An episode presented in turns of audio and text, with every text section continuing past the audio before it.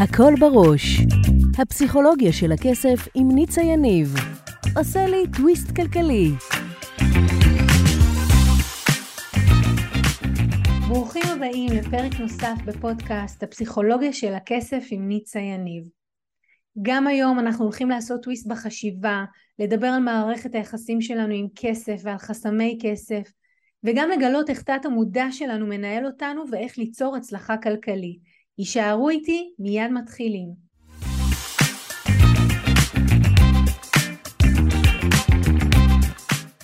ברוכים הבאים לתוכנית נוספת של הכל בראש עם ניצה יניב. גם היום, כמו בכל שבוע, אנחנו הולכים לדבר על הפסיכולוגיה של הכסף, ואנחנו הולכים לדבר על הכל שנמצא בראש שלנו, שמנהל אותנו, וואו, כמה הוא מנהל אותנו. אנחנו הולכים לדבר על מה הבאנו מהבית, מההורים, עם מה אנחנו מתמודדים ביום יום כשאנחנו חושבים, מדברים כסף, וגם אנחנו הולכים לדבר על הצלחה כלכלית. זה מה שאנחנו עושים בכל שבוע, וזה מה שנעשה גם היום. והיום יש לי תוכנית מאוד מאוד אה, מיוחדת, והתוכנית היום הולכת לדבר על הגנטיקה הפיננסית שיש לכל אחד ואחד מאיתנו. אני אתחיל ואגיד שהמושג הזה, גנטיקה פיננסית, הוא מושג שאני הטבעתי, אה, והוא משהו שנוצר, או הוא תוצר של מעל 20 שנות טיפול באנשים, ורק רק בקורסי הרוח שליוויתי והעברתי, לימדתי מעל 7,000 איש, באמת אלפי אנשים. ועם כל האנשים האלה עבדתי גם על ההיבטים של שפע וגם ההיבטים של כסף, ומצאתי לאורך שנים שיש דפוסים שחוזרים על עצמם ועוברים בגנטיקה שלנו, ובדיוק כמו שצבע העיניים של ההורים היה כחול ואז הם מורישים את זה לפעמים לילדים, לפעמים בדור נוסף אחרי ריווח, כך גם הנושאים של חסמי כסף עוברים בתורשה מההורים שלנו אלינו, ואנחנו מעבירים את זה הלאה, מורישים את זה הלאה דור נוסף לילדים שלנו. והתורשה הזאת, הכלכלית, הגנטיקה הפיננסית שאנחנו מקבלים ומעבירים הלאה, עושה לנו הרבה מאוד רעש במערכת. היום אנחנו נסביר את זה, אנחנו נפתח את זה, אנחנו נבין מה המחיר שאנחנו משלמים על ה... אה, זה כמו שמישהי פעם אמרה לי, תקשיבי, אם יש לך עיניים בהירות, וירשתי מאמא שלי עיניים בהירות, אז יש לי יותר נטייה לרגישות. אז אני מקפידה להרכיב משקפי שמש. אז בדיוק כמו שההורים הורישו לנו כל מיני דברים, אם זה ברמה הפיזיולוגית ואם זה ברמה הרגשית, ואנחנו מתמודדים עם הדברים האלה, חלק הם נפלאים, כן, מי שקיבל גוף מושלם ושיער מושלם, אז נורא נורא כיף לו, אבל יש גם המון המון דברים שהם בהחלט מאתגרים, שאנחנו מתמודדים איתם, שוב ושוב, והם בהכרח עם כל עבודה שנעשה, תמיד יחזרו ויצופו ויצוצו. אז היום נדבר על גנטיקה פיננסית. עוד דבר שאני רוצה להגיד זה שאנחנו נתחיל כמו תמיד בשיר, ואחרי שנחזור אנחנו נפתח את הנושא הזה. אני אחבר אתכם ואשתף אתכם באמת מעולמם של הלקוחות שאני פוגשת יום יום.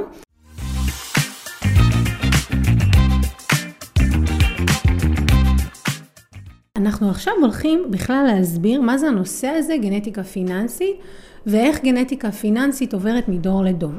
אז יש כמה דרכים שבהם הגנטיקה הפיננסית עוברת. הדבר הראשון, או הדרך הראשונה, זה שאימא הייתה בהיריון, ובמהלך ההיריון, אני, מה שאני אעשה זה אני פשוט אספר סיפורים מלקוחות שעבדת איתם, זה יהיה הכי, אה, נקרא לכולם פחות או יותר באותו שם מאוד אה, קלאסי ישראל הישראלי. אז ישראל הישראלי הגיעה אליי, אימא שלה הייתה בהיריון איתה, ובזמן הזה אבא שלה עבר נפילה כלכלית מאוד מאוד רצינית. אמ, הוא היה קבלן, הוא השקיע הרבה כסף, אה, השותף שלו פשוט גנב אותו, לקח את הכסף, חלק מהדברים שהם השקיעו והוא חיכה, הכסף שהיה אמור להיות אצל השותף שלו, הוא לקח אותו, משך אותו אליו לבנק, והוא מצא את עצמו בהתחייבויות אדירות מבחינה כלכלית, וכשאין לו מאיפה להביא את הכסף, ניסה לגלגל מפרויקטים אחרים, אבל כל התקופה הזאת, כל הזמן הזה, וזה היה כמעט שלוש שנים שלמות, כשבתוכן האימא שלה הייתה בהיריון איתה, במשך כל תשעת החודשים האימא הייתה בחרדה עמוקה אמיתית מה יהיה, מה יהיה, מה יהיה, מה יהיה, איך נסתדר, מה יהיה איתנו. קודם כל היה שם את האלמנט של הבושה סביב הכסף, כי מי, מי גררמה לבירה עמיקה, כן? מי המקום שהיה להם תמיד, ואבא הסתובב, איך היא אמרה לי? הוא היה, היה לו סטפות של כסף שהוא היה מחזיק במגירה, והוא אמר לי, לכי, הוא היה אמר לאחותי, לכי, לכי תביא לי את, ה, את הכסף שאנחנו נספור אותו. ככה, גם זה הבית אחר כך, כשהבית השתקם, ככה היא גדלה והמשיכה. ופתאום הם עברו למין מצב שלא יודעים מה יהיה ולא יודעים איך הוא יתנהל כלכלית. והחרדה המאוד עמוקה הזאת ליוותה את כל חודשי ההיריון. אז המקום הראשון או הנקודה הראשונה שבה אה, גנטיקה פיננסית עוברת בתורשה מההורה לילד היא בזמן ההיריון. ועכשיו, אה, אני תמיד שואלת את הלקוחות שלי, ואני אשאל גם אתכם, האם אתם יודעים איזה תורשה כלכלית קיבלתי מההורים שלכם? האם פעם בכלל עצרתם לקחת את הזמן לחשוב על הדבר הכל כך חשוב על זה? כי כולם אומרים לי, ניצה, אני רוצה חופש כלכלי. ניצה, אני לא רוצה לעבוד כל כך קשה. ואני אומרת, אוקיי, מהמם, מבינה, איתך, אני איתך. אבל, וזה אבל גדול, האם פעם התפנית באמת להסתכל, להתבונן על התורשה הכלכלית שקיבלת מההורים שלך? איזה DNA של, של כסף קיבלת?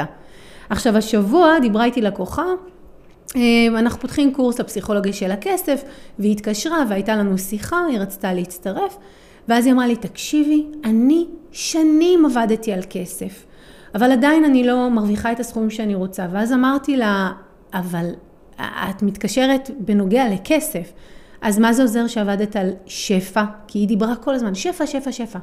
אז היא אמרה, אבל שפע זה כסף, לא? אז אמרתי לה, תשמעי, לי יש כלל שאני אומרת תמיד לתלמידים שלי, אני אגיד אותו גם לכם. אם אתם מחפשים את המשקפיים והמשקפיים נמצאים בסלון, אין לכם מה לחפש אותם בחדר השינה. נקודה, סוף פסוק. כמות האנשים שמתקשרים אליי ואומרים לי, עבדתי מלא שנים על שפע, אני חושבת חיובית, אני אומרת לעצמי הגדים חיוביים, אני אומרת, אוקיי, אבל את, האם עבדת על כסף? ואז אנשים אומרים, כן, היו לי איזה שני טיפולים על כסף. לא, לא, לא, לא, לא שני טיפולים. תקשיבו, זה נושא חיים, זה לא יעלה על הדעת מבחינתי, כמי שמובילה את זה, שאנשים במשך שנים רבות משקיעים בדיאטות בלי סוף, באימון, אבל כסף, שהם אומרים לי, ניצה, אני רוצה חופש כלכלי, אז הם אומרים לי, כן, עשיתי איזה קורס, או כן, היה לי שני טיפולים על זה. אבל כולם מדברים על שפע. עכשיו אני רוצה כן להגיד משהו. זה ברור שאנחנו רוצים יותר לטפל בדברים היותר נעימים, ושפע זה הרבה יותר נעים מלגעת בכסף ולגעת בחסמי כסף. אבל, אני אומרת שוב, אם המשקפיים בסלון, אין לכם מה לחפש אותם בחדר השינה. זה מה שאמרתי גם לקוחה בשיחה. ולכן אני אומרת, האם אי פעם התפניתם לשבת עם עצמכם, אחרי שסיימתם להגיד לחבר, אני השנה הולך לעשות הרבה כסף, או אני השנה הולך לצאת לחופש כלכלי, ושאלתם את עצמכם, איזה DNA כלכלי ההורים שלכם הורישו לכם? אם לא, זה בדיוק מה שאתם צריכים לעשות, להגשים לתכנים האלה, ובאמת כל הזמן לספוג ולעשות איזושהי עבודה על עצמכם, אבל גם להעמיק ולהיכנס ולפגוש את הסיפור הפרטי שלכם. אז נחזור לישראל, לישראלי. ו... כשהיא הגיעה, זה מה שקרה, זה היה בלידה, במהלך כל הלידה שלה. גם כשהיא נולדה, היא כבר נולדה לבית שלא היה בשפע, הייתה המון המון חרדה סביב הנושא הכלכלי, ובאופן לא מפתיע, כשהיא הגיעה אליי, היא הייתה או סבלה מחרדה כלכלית. והיא כל פעם הייתה אומרת לי, ניצה, תקשיבי, אובייקטיבית, אין לי מה להיות חרדה. בעלי מרוויח יפה, אני מרוויחה יפה, אנחנו די מסודרים, גם ההורים השאירו, אבל אני בחרדה כלכלית, קיומית, אמיתית. והיא אמרה לי, זה ממש ברמה, איך היא אמרה לי? רציתי לקנות השבוע חולצה. אז אמרתי לבעלי, למה אני צריכה לקנות חולצה? יש לי מספיק. והיא אמרה לי, ואנחנו במין משחק תפקידים, היא סיפרה לי אגב שגם בעלה, אצלו מהמשפחה הייתה נפילה כלכלית. היא אמרה לי, ניצה, הוא כל הזמן אומר לי, לכי, תפנקי את עצמך, תקני. היא אמרה לי, כל קורס שאני אומרת לו שאני רוצה ללמוד, הוא אומר לי, תעשי. ואני זאת שכל הזמן מחזיקה ולא משחררת שקל, כי אני כל הזמן חרדה מה יהיה ואיך נסתדר כלכלית. והיא אומרת לי, ואפילו שבראש לוגית אני מבינה שאנחנו בסדר ואנחנו מסודרים, אני לא מצליחה לחיות ככה. אז מספר אחת, איך מתפתחת גנטיקה פיננסית שמשפיעה על ה-DNA שלנו ועל מי שאנחנו בהחלטות שלנו הכלכליות, זה זמן לידה, הריון ולידה. מעולה. הדבר השני זה מה שאני קוראת לו תורשה סביבתית. מה זה אומר?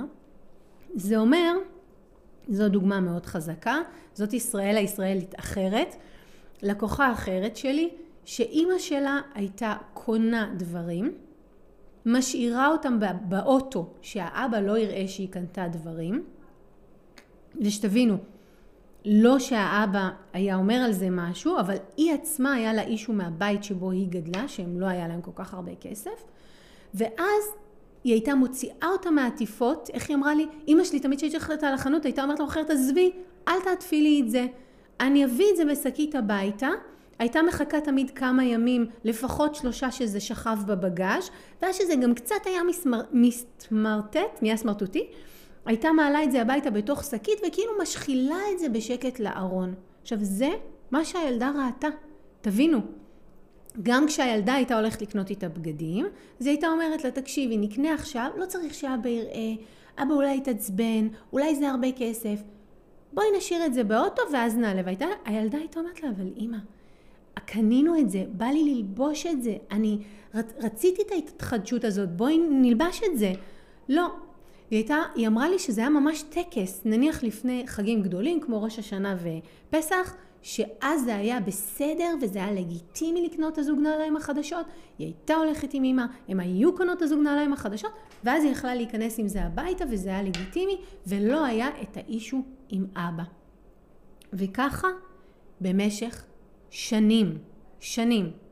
וכשהיא הגיעה אליי, היא אמרה לי, ניצה, תקשיבי, זה לא סביר. בעלי, אין לו בעיה עם זה שאני קונה, אני עדיין לא מסוגלת להעלות את הקניות הביתה ולשים אותם. אז זה ממש משהו שאתה רואה בבית, אגב, גם שיחות על, אנחנו לא גומרים את החודש, אותן שיחות משוכפלות אחר כך בדור ההמשך. גם שיחות שחייבים לקחת את ההלוואה כי לא נסתדר החודש, גם זה עובר דור נוסף, דור שני. וכל הדברים האלה, אה, הייתה לי לקוחה שאצלהם המנהג היה לקנות יותר ממה שצריך לאכול, הם היו משפחה מזרחית, לא חושבת, לא יודעת אם זה בהכרח קשור, אבל אני, זה כן היה משמעותי, היא אמרה לי, אצלנו המזרחים, ככה אנחנו עושים, קונים יותר ממה שצריך, ואתה מרגיש שפע שאתה יכול לזרוק. אתה מפוצץ את השולחן באוכל, בסוף הארוחה אתה לא משאיר יותר מדי, לא שם בקופסאות ומאפסן במקרר, ואז כשאתה עושה את זה אתה יכול אה, לדעת שאתה בשפע. ואצלהם היה ממש כל הזמן עודף של אוכל במקרר, והיה גם טקס קבוע של לזרוק דברים כי הם כבר לא טובים, כי הם מקולקלים, נקנה חדש, נקנה חדש. וזה אחד הדברים שעבר אצלה בתורשה, כי היא אמרה שאצלהם בבית, כדי שהם ירגישו בשפע, גם היה להם, לא חסר, לא חסר שם כסף. אז נגיד אם משהו היה מתקלקל, אמא שלה הייתה אומרת לה, כפרה, כפרת עוונות, נקנה חדש. והיא אומרת, היום כשאני מתמודדת עם הילדים שלי, זה אגב המחיר, זה רגע נדבר על זה בזה אחר, הילדים שלי הרבה פעמים, אני אומרת להם, אבל למה אתם לא שומרים? אז הם אומרים לי, אמא, אבל את תמיד אומרת, כפרה, נקנה חדש, אז נקנה חדש. והיום יש לה את ההתמודדות הזו, כי היא הייתה ילדה אחרת מהם, והיא חיה אחרת, ו... ואחרי שהיא חינכה אותם בצורה מסוימת, היא עכשיו צריכה להתמודד עם ההשלכות של זה. אז רגע סיכום ביניים. דבר ראשון שאנחנו אה, יכולים להעביר דרכו גנטיקה פיננסית או תורשה כלכלית, זה בזמן ההיריון, מאימא לבן או לבת. אחר כך יש לנו תורשה סביבתית, שזה מה שאנחנו רואים בבית. ויש לנו גם את כל המצב של מה שאני קוראת לו תורשה אה, סביבתית קיצונית. בהרבה בתים שהייתה אלימות כלכלית, למשל, אם מדליקים את הבוילר יותר מדי זמן, אבא או אימא מאוד מאוד כועסים, לפעמים אפילו מענישים, לפעמים מכים. אם מבזבזים, אם עושים דברים שהם אה, לא מקובלים, אז נענשים. ובמיוחד כל הנושא של אה, עונש כלכלי שעובר מדור לדור, שילדים ראו את אבא או אימא מתנהגים בצורה כזאת או אחרת, זה עובר, זה מוטמע, זה הופך לשפה שלנו, ככה אנחנו חיים וככה אנחנו חושבים. וזה משהו שאנחנו נורא רוצים לחשוב שיש לנו בחירה והכל נורא פשוט, ואם רק נחשוב חיובי זה יהיה חיובי, ואני אומרת לכם, הדפוסים האלה, החסמים האלה, הם מאוד עמוקים והם מושרשים בנו. ואני יכולה להגיד לכם שבבתים רבים, אני אתן רגע דוגמה שאולי תגרום לחלק מכם לחייך, אבל היא אמיתית לגמרי, והיא רק הוכחה לכמה שנים אני עובדת עם התכנים האלה. לשפוך מים בשירותים כשמסיימים להשתמש בשירותים. יש לי לקוחות, או לזרוק אוכל שהוא פג תוקף. יש לי לקוחות שחלק מהסיפור בבית היה שלא זורקים אוכל אם הוא פג תוקף. אם הוא עדיין טוב ואפשר לאכול, אוכלים. ולא צריך אחרי כל פעם שעושים פיפי לשפוך מים, להוריד מים. למה? כי אין מים בישראל וצריך לחסוך.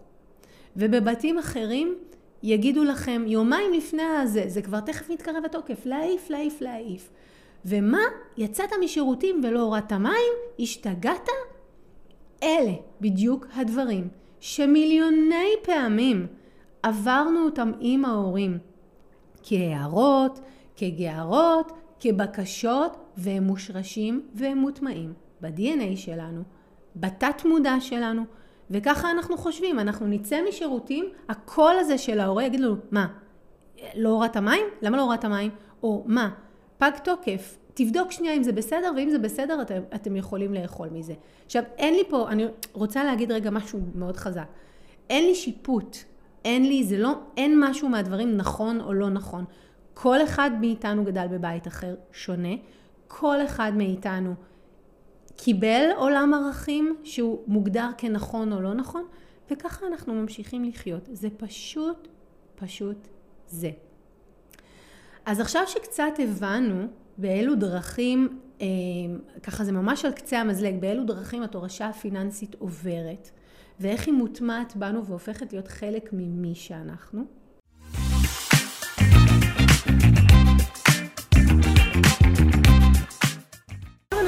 לדבר בעצם על המחיר, המחיר, המחיר, המחיר שאנחנו משלמים. אה, כי אנשים לא באמת מבינים עד הסוף מה זה אומר. אנשים אומרים לי, אוקיי, אז יש לי DNA כלכלי שההורים הורישו לי, יש לי תורשה כלכלית מסוג מאוד מסוים, אז מה? אז בואו רגע נבין איך זה בא לידי ביטוי בחיים שלנו. ונחזור לישראל הישראלי. הלקוחה הזאת שלי, שאימא שלה הייתה עושה קניות ושומרת אותם באוטו כדי שאבא לא יראה ומחביאה ממנו, ואז מכניסה לארון רק ורק שאבא לא רואה. ואתם יודעים, בדרך כלל במשפחות, כשיש אלמנט או כשיש מוטיב של להסתיר ולהחביא כסף, אז זה יושב על כל הדורות. מה הכוונה? אז למשל היא הייתה מספרת לי שכשסבתא שלה הייתה רואה אותה, אז היא תמיד הייתה דוחפת לה שטר כסף בכיס, והייתה אומרת לה, שימי, שימי בכיס או ביד. שימי, שימי בכיס. והייתה אומרת לה, אבל סבתא, למה? הייתה אומרת לה, לא צריך שסבא ידע. לא צריך, לא צריך, שימי אצלך, שסבא לא ידע. והם אף פעם למשל לא ידעו כמה המורים מרוויחים. או אם הם היו הולכים לאירוע, חתונה או בר מצווה, הם היו שואלים, אמא, כמה כסף הבאתם להם? אם הם היו שואלים. כי זה היה ברור שעל כסף לא כל כך מדברים בבית. אז uh, בדרך כלל בבתים שיש הסתרה והחבאה, אז יהיה ניסיון כזה מאוד עדין של הילד, ואם רואים שאי אפשר אז עוזבים את זה. אז ההורים היו אומרים, זה לא עניינכם, ובזה זה היה נגמר.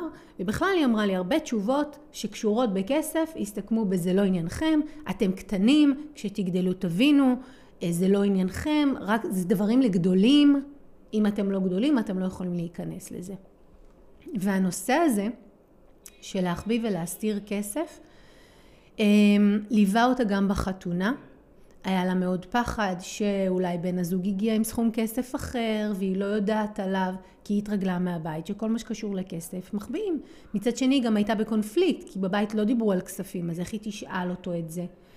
וכל הנושא של בחירת אה, חשבון משותף, בקיצור, לא היה פשוט לאורך כל השנים. ואז היא הגיעה אליי והיא אמרה לי, ניצה, תשמעי, אני לא יכולה להמשיך ככה, אני אישה מצליחה. בעולם שלי אני מנהלת מחלקה על פי שק דבר, כולם מתייעצים איתי, איך יכול להיות שבכל מה שקשור לכסף, ואני מרוויחה יפה, ולכל מה שקשור לבית שלי, הכל מוחבא, אה, מושתק, אני לא רוצה עם זה יותר, והיא אמרה לי, בואי, אני רוצה לעשות איתך עבודה בדיוק על הנושא הזה. ואז פתחנו את הדברים.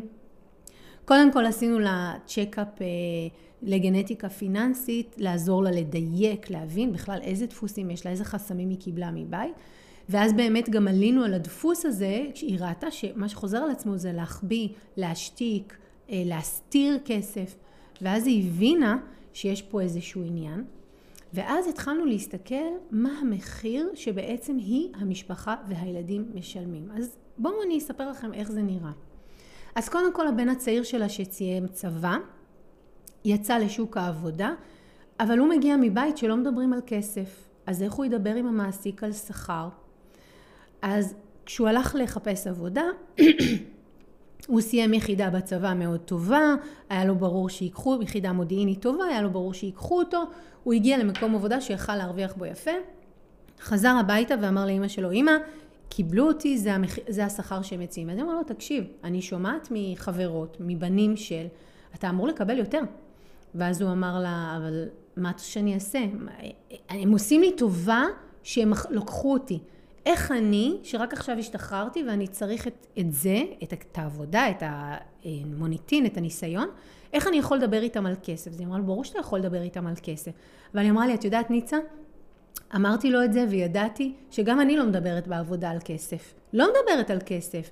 מאוד מקבלת אה, מוניטין ומאוד אומרים לי איזה מדהימה, אבל אם זה יגיע לשיחת שכר, אני לא אעז לפתוח את הפה, כי עכשיו היא אומרת לי, עכשיו אני מבינה שכל הזמן מה שרץ לי בתת, בשכל שלי, בראש שלי, זה, זה לא מעניין, אנחנו לא עונים לך, אה, זה לא שיחות לקטנים, אני עדיין מרגישה שאני שם, ככה היא אמרה.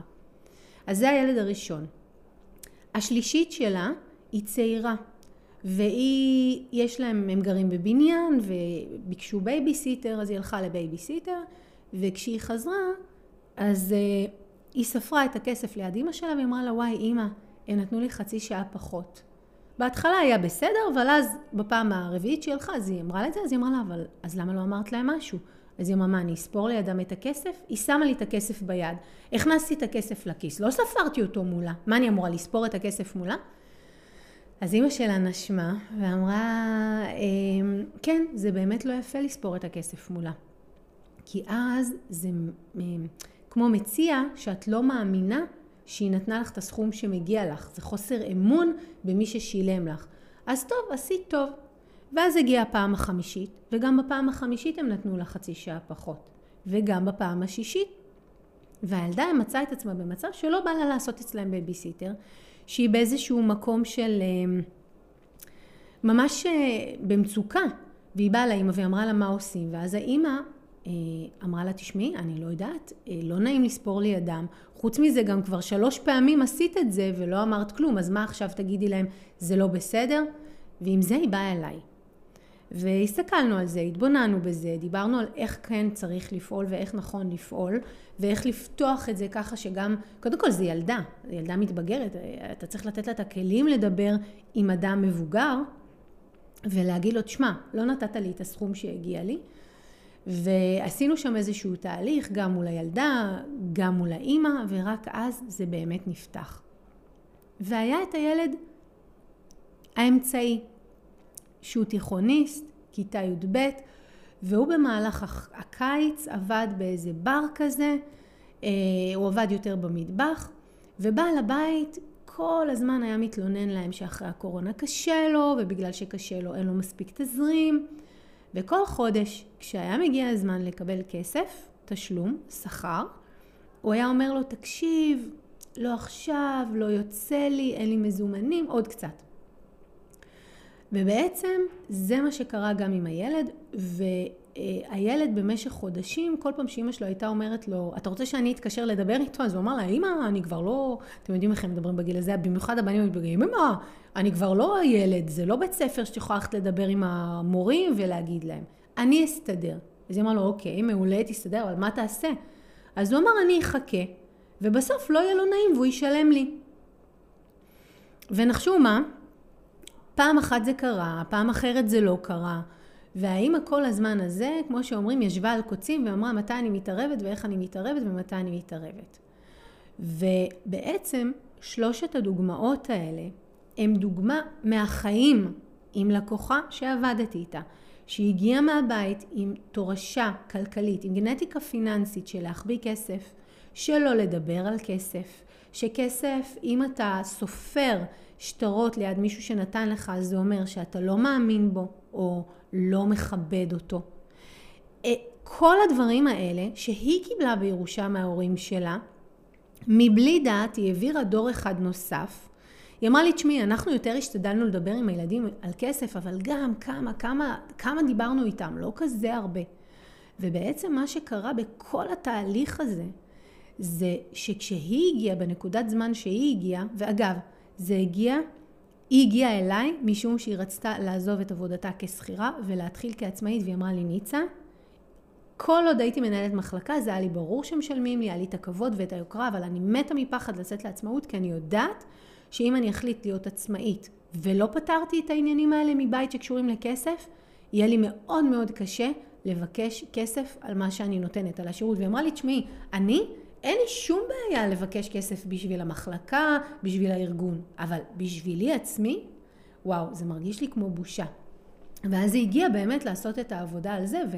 ועשתה שם עבודה באמת מדהימה, שכללה הרבה אומץ, ולפגוש את המקומות של, של הילדות, ובעיקר לא לשפוט.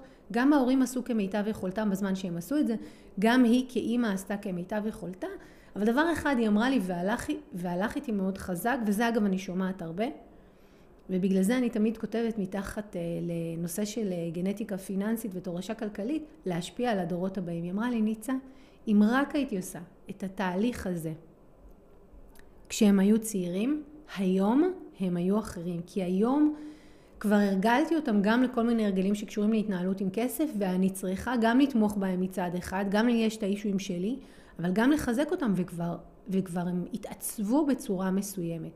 אז אני באמת, אה, אני באמת אומרת לכם, אה, אני כאימא צעירה הלכתי ללמוד בגיל מאוד צעיר אה, לכל הנושא של תקשורת עם הילדים, כי אמרתי, עדיף לעשות את זה מוקדם מאשר מאוחר. אז כמה שמתחילים עם זה באמת יותר מוקדם, כמה שמבינים, מבררים מה הגנטיקה הפיננסית שלנו, חוסכים את זה לדור הבא, חוסכים את זה לילדים, ואני יודעת, כי אני אימא לשלושה בעצמי, לא בא לנו שאת מה שכאבנו וסבלנו הם יעברו.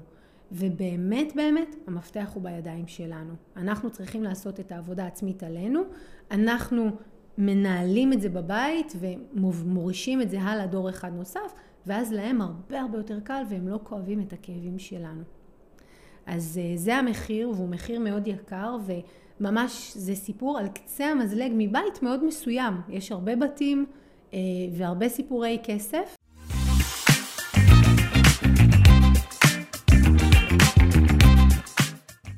באמת אחד הדברים שנשאלים זה, אוקיי, אז הבנו, יש לי תורשה כלכלית מסוג מאוד מסוים ואני העברתי את זה הלאה דור נוסף לילדים. בואי תגידי לנו מה עושים עם זה. אז אני רגע חוזרת לתהליך שעשיתי עם ישראלה ולדרך שעשינו. ואני כן אגיד שלכל אחד יש תורשה כלכלית אחרת מהבית שממנו הוא הגיע וצריך קודם כל לאבחן ולזהות מה התורשה הכלכלית שקיבלתם, ממש לשים לב לדיוקים שהם רלוונטיים לכם ואני יכולה להגיד לכם שהרבה דברים לא עוברים דור נוסף, אלא אנחנו עושים ההפך. נניח, אם מישהו הרגיש שההורים, אה, לא יודעת, לא דאגו לו או לא התעניינו בו, אז הוא כל הזמן התעניין בילדים, אבל ב, ב, בקיצוניות, כי הוא היה חסר את זה, אז הוא רוצה לתת את זה והוא נותן את זה בעודף. אז מה שאני אומרת, אנחנו צריכים קודם כל, השלב הראשון זה קודם כל באמת לדייק איזה תורשה כלכלית הבאנו מבית. אחד הכלים שאני ארצה היום לתת לכם אני קוראת לכלי הזה, אה, אם אצלי, אם אצלו, איך אצלי. וזה כלי שאנחנו עובדים איתו הרבה מול הילדים. מה הכוונה? יש לנו את הרגעים האלה שאנחנו מאוד כועסים על הילדים, שלמה הוא מתנהג ככה או למה הוא עושה ככה. נניח, קנינו לו ג'ינס מאוד יקר, זרק אותו, לא קיפל אותו, לא, על רצפה, הוריד אותו כמו שהוא, איך אמהות אומרות לי? כמו שהוא, כמו נסיך. הוריד אותו, יצא מהג'ינס, והמשיך לעבר האמבטיה והג'ינס נשאר על הרצפה. אז פה הכלי בעצם, אם אצלו, איך אצלי. אז אנחנו נסתכל איזה התנהלות יש לילדים שלנו, ספציפית בנושא ספציפי עם כסף, נלך לבדוק איך אנחנו מתנהלים, וניקח בחשבון דבר אחד, שאם הילדים שלנו מתנהגים באופן מסוים, נכון, יש להם אופי משלהם, אבל הם גם למדו מאיזשהו מקום בבית, ונסתכל בכנות, באמת, איפה אנחנו מתנהלים בצורה דומה לזה. עכשיו, לפעמים זה לא יהיה אותו דבר, מה הכוונה? אם הילד יצא מהג'ינס שקנינו במחיר גבוה, והוא הולך לאמבטיה ומשאיר אותו כמו שהוא על הרצפה, או גלגל את כל הבגדים ותקע בארון, ואנחנו דווקא יש לנו ארון מסודר, אז הרבה פעמים אמהות אומרות לי, לא, אני לא כזאת, אני מאוד מסודרת. בסדר, אבל הילד פה ירש איזשהו דפוס שאומר, אני לא כזה מעריך אה, את סכום הכסף שהשקיעו. אז איפה אנחנו לא מעריכים כסף? איפה, למשל, כמו שנתנו דוגמה, נשבר משהו לילדים, אז אומרים להם, יאללה, כפרה. אז אנחנו מעבירים להם מסר שכסף אפשר אה, לעשות איתו ככה, כלאחר יד. אז הם עושים את זה עם הבגדים, ואז אנחנו כועסים עליהם. אז הכלי הראשון להתבוננות הוא להתבונן על הילדים שלנו, להסתכל מה הם עושים שמרגיז אותנו, ולהגיד, אם אצלו, איפה אצלי? ואז אתם תקבלו תשובה. הכלי השני שאני היום רוצה לתת, אה, הוא כלי שמדבר גם על נושא של אה, עבודה רגשית, ואני קוראת לכלי הזה מתי זה התחיל. בסוף, כל ההתנהגויות שלנו, איך שלא נזוז ימינה או שמאלה, קשורות באיזשהו אופן לילדות ולדמויות המעצבות בחיינו. לא חייב להיות רק המשפחה.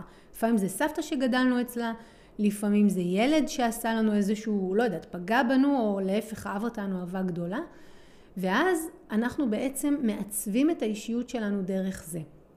אז כשמשהו טוב, נפלא, תחגגו אותו. אבל כשמשהו לא טוב, כמו חסם כסף, השאלה שאני תמיד ארצה לשאול אותי זה, מתי זה התחיל? מתי בחיים שלי התחיל, למשל ההחבאה? זוכרים את ישראלה? מתי בחיים שלה זה התחיל? כשהיא קיבלה מסר או שדר או תשדורת בבית, שכסף צריך להחביא. ואז באמת לעשות עבודה במקומות או בילדות או במקום שזה התחיל כדי באמת לשחרר את זה אחת ולתמיד. אז השילוב הזה של העבודה הרגשית, גם דרך התבוננות בדור הבא וגם דרך חזרה אחורה להיסטוריה שלנו, להיותנו ילדים, עושה שם איזשהו שילוב מאוד מאוד חזק, שאני אומרת לכם באחריות, הוא ורק הוא, קרי שחרור רגשי, יכול להביא אותנו למקום הזה שאנחנו יכולים לעשות קפיצת גדילה, אבל כל זה יכול לקרות אחרי שדייקנו והבחנו איפה בדיוק יש לנו את החסמים ואת העומקים שלהם. כי לכל חסם יש בדרך כלל עוד מתחת עוד חסם אה, שמנהל. למשל, למה מראש מסתירים כסף? כי כסף מתקשר לבושה, אז צריך לעשות שם עבודת עומק. אז זה באמת אה, ככה משהו שחשוב לי להגיד, שני כלים חזקים ביותר שאני רוצה לתת לכם כשאתם עושים את העבודה. אז בואו נעשה רגע כזה מיני סיכום. אז מה ראינו היום? אה, קודם כל אני רוצה להגיד שיש עוד אספקטים שאפשר לצלול אליהם, זה עולם מרתק כמו שכבר הבנתם. נגענו גם בדוגמאות של מה זה בכלל גנטיקה פיננסית, איך זה בא לידי ביטוי בחיים שלנו, מה המחיר שאנחנו משלמים על זה, וגם קיבלנו כלים מאוד מאוד עוצמתיים, קיבלתם המון המון ערך אה, בשידור הזה של איך לפתוח, איך לשחרר את החסמים האלה. לי חשוב להגיד ככה, אה, אלה מכם שתוך כדי פנו אלינו, כתבו בקשר ל check-up, ל check-up הפיננסי גנטי, מי שרוצה, אתם מוזמנים לפנות אלינו, ובאמת צריך, אפשר לעשות את ה check-up הזה דרך שיחה טלפונית, ולקבל מאיתנו את ההנחיות, ובמידה ואתם צריכים תוכנית יותר מקיפה, או עבודה יותר מקיפה פנימה, אנחנו נעזור לכם לעשות את זה. חשוב לי מאוד לשמוע מכם מה לקחתם מהשידור הזה, למה התחברתם, איפה זה פגש אתכם. אלה מכם שעדיין אלה מכם שעדיין לא עוקבים אחריי ברשתות השונות, פייסבוק, בקבוצה שלי, הפסיכולוגיה של הכסף עם ניצה יניב, אה, אינסטגרם, ניצה יניב, יוטיוב, ולא מקבלים אה, תכנים, גם הפודקאסט שלי וגם התוכנית רדיו המדהימה הזאת, זה הזמן. ואלה שמכם רוצים להעמיק, להיכנס פנימה, אה, ככה לחפור באמת, לפגוש את ה-DNA הכלכלי שלכם, לעשות את זה בצורה מצד אחד כיפית וקלילה, מצד שני יסודית ועמוקה, ולחסוך, לחסוך לילדים שלכם, לדור הבא, זה מאוד חשוב. כי תראו, ככל שאנחנו מתבגרים והם מתבגרים, זה כבר מושרש בהם. אז כמה שעושים את זה מוקדם יותר, יותר טוב, וגם אם לא, אתם יכולים במרכאות לא, לא במרכאות, לזכות את הדור הבא, הילדים שלהם, אותם לתמוך בהם כשהם באים להתייעץ איתכם לפני שיחת שכר, ואז זה הופך את זה יותר קל. אז uh, תודה שהייתם כאן איתי, תודה שצפיתם, תודה על כל התגובות שלכם, אני מקבלת המון תגובות ברשת, אז תודה רבה. ועד לפעם הבאה שניפגש, תהיו טובים עם עצמכם, uh, תיתנו לעצמכם את הרשות להצליח כלכלית כמו שאתם יכולים, ומגיע לכם, וניפגש.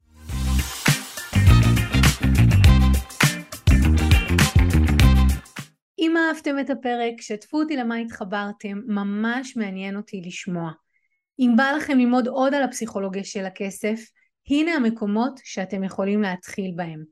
באתר ניצayניב.com תוכלו להזין לתוכנית הרדיו השבועית שלי שנקראת הכל בראש, וגם להצטרף לקבוצת הפייסבוק שלי, הפסיכולוגיה של הכסף עם ניצה יניב. אם אתם עדיין לא עוקבים אחריי בפייסבוק, באינסטגרם או ביוטיוב, זה בדיוק הזמן לעשות את זה. אלה מכם שרוצים להעמיק, אתם יכולים לפגוש אותי אחת לחודש במפגשים הקבוצתיים לאימון בלייב, או להצטרף לקורס המקיף לשחרור חסמי כסף.